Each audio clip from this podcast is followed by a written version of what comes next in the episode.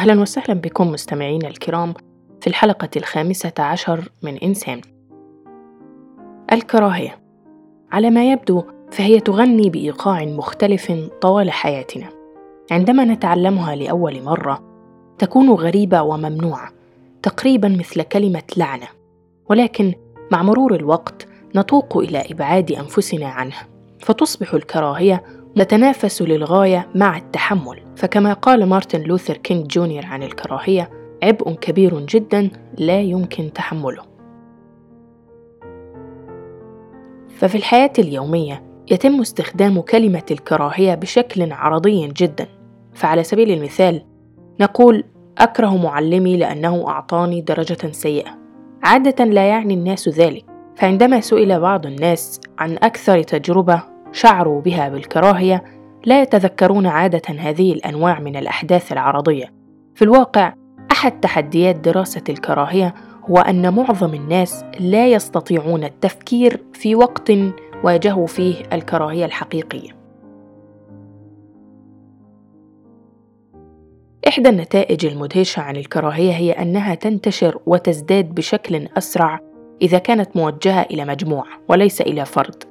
فعندما تكره مجموعة يمكن أن تنمو شدة كرهك دون أن تواجهك أشخاصا محددين أو أي تناقض مع معلومات من المجموعة.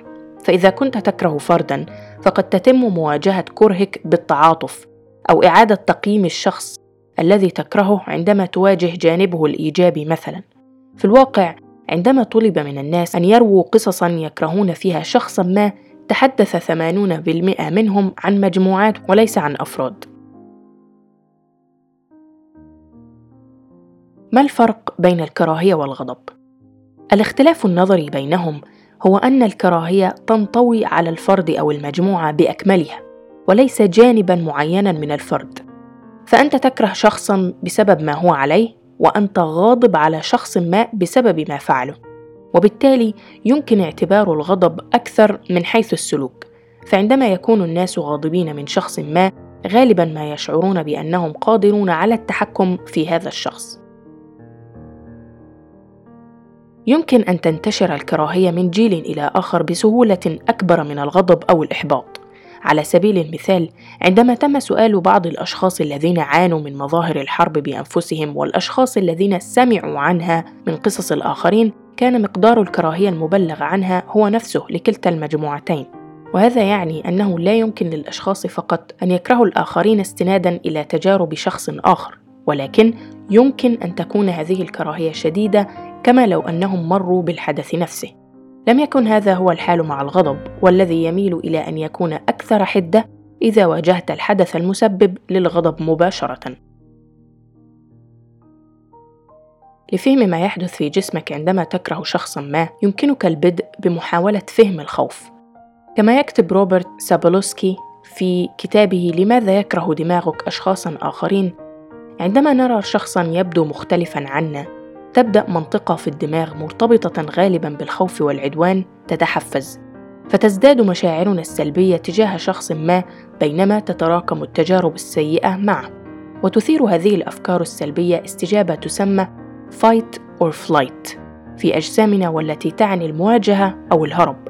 فكما يقول اي جي مارسدن أستاذ مساعد علم النفس في كلية بيكن في ليسبورغ فلوريدا Fight or flight هي طريقة أجسادنا للتعامل مع الضغوطات والضغوطات التي تؤدي إلى هذه الاستجابة لا يجب أن تكون ضغوطات حياة أو موت. على الرغم من ذلك يقول للأسف لا يمكن لجسمنا أن يميز بين ضغوطات فعلية مثل مطاردة من قبل شخص ما يحمل سكين وبين ضغوطات العمل مع شخص تكرهه.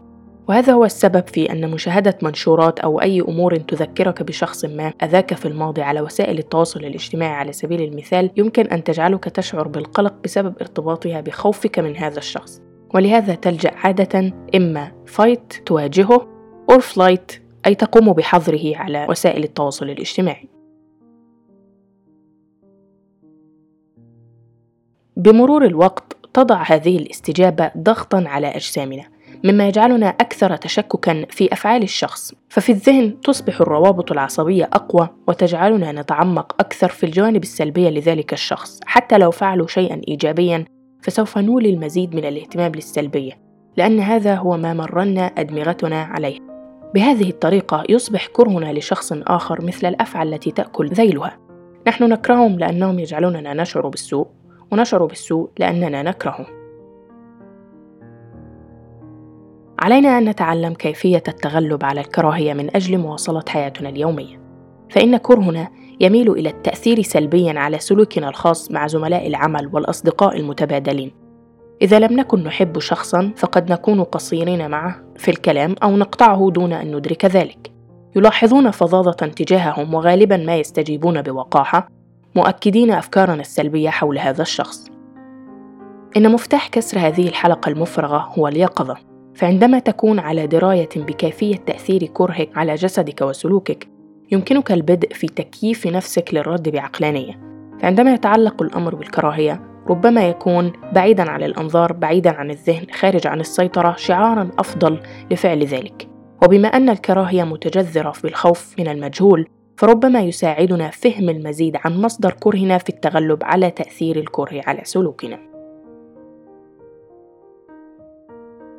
وفي النهاية ليس الحل كره الكراهية نفسها بسبب ما تفعله معنا، ولكن يجب استيعابها وفهمها قبل فوات الأوان، فهي كما يقال طاعون المشاعر، لا ننتبه له إلا بعد فوات الأوان.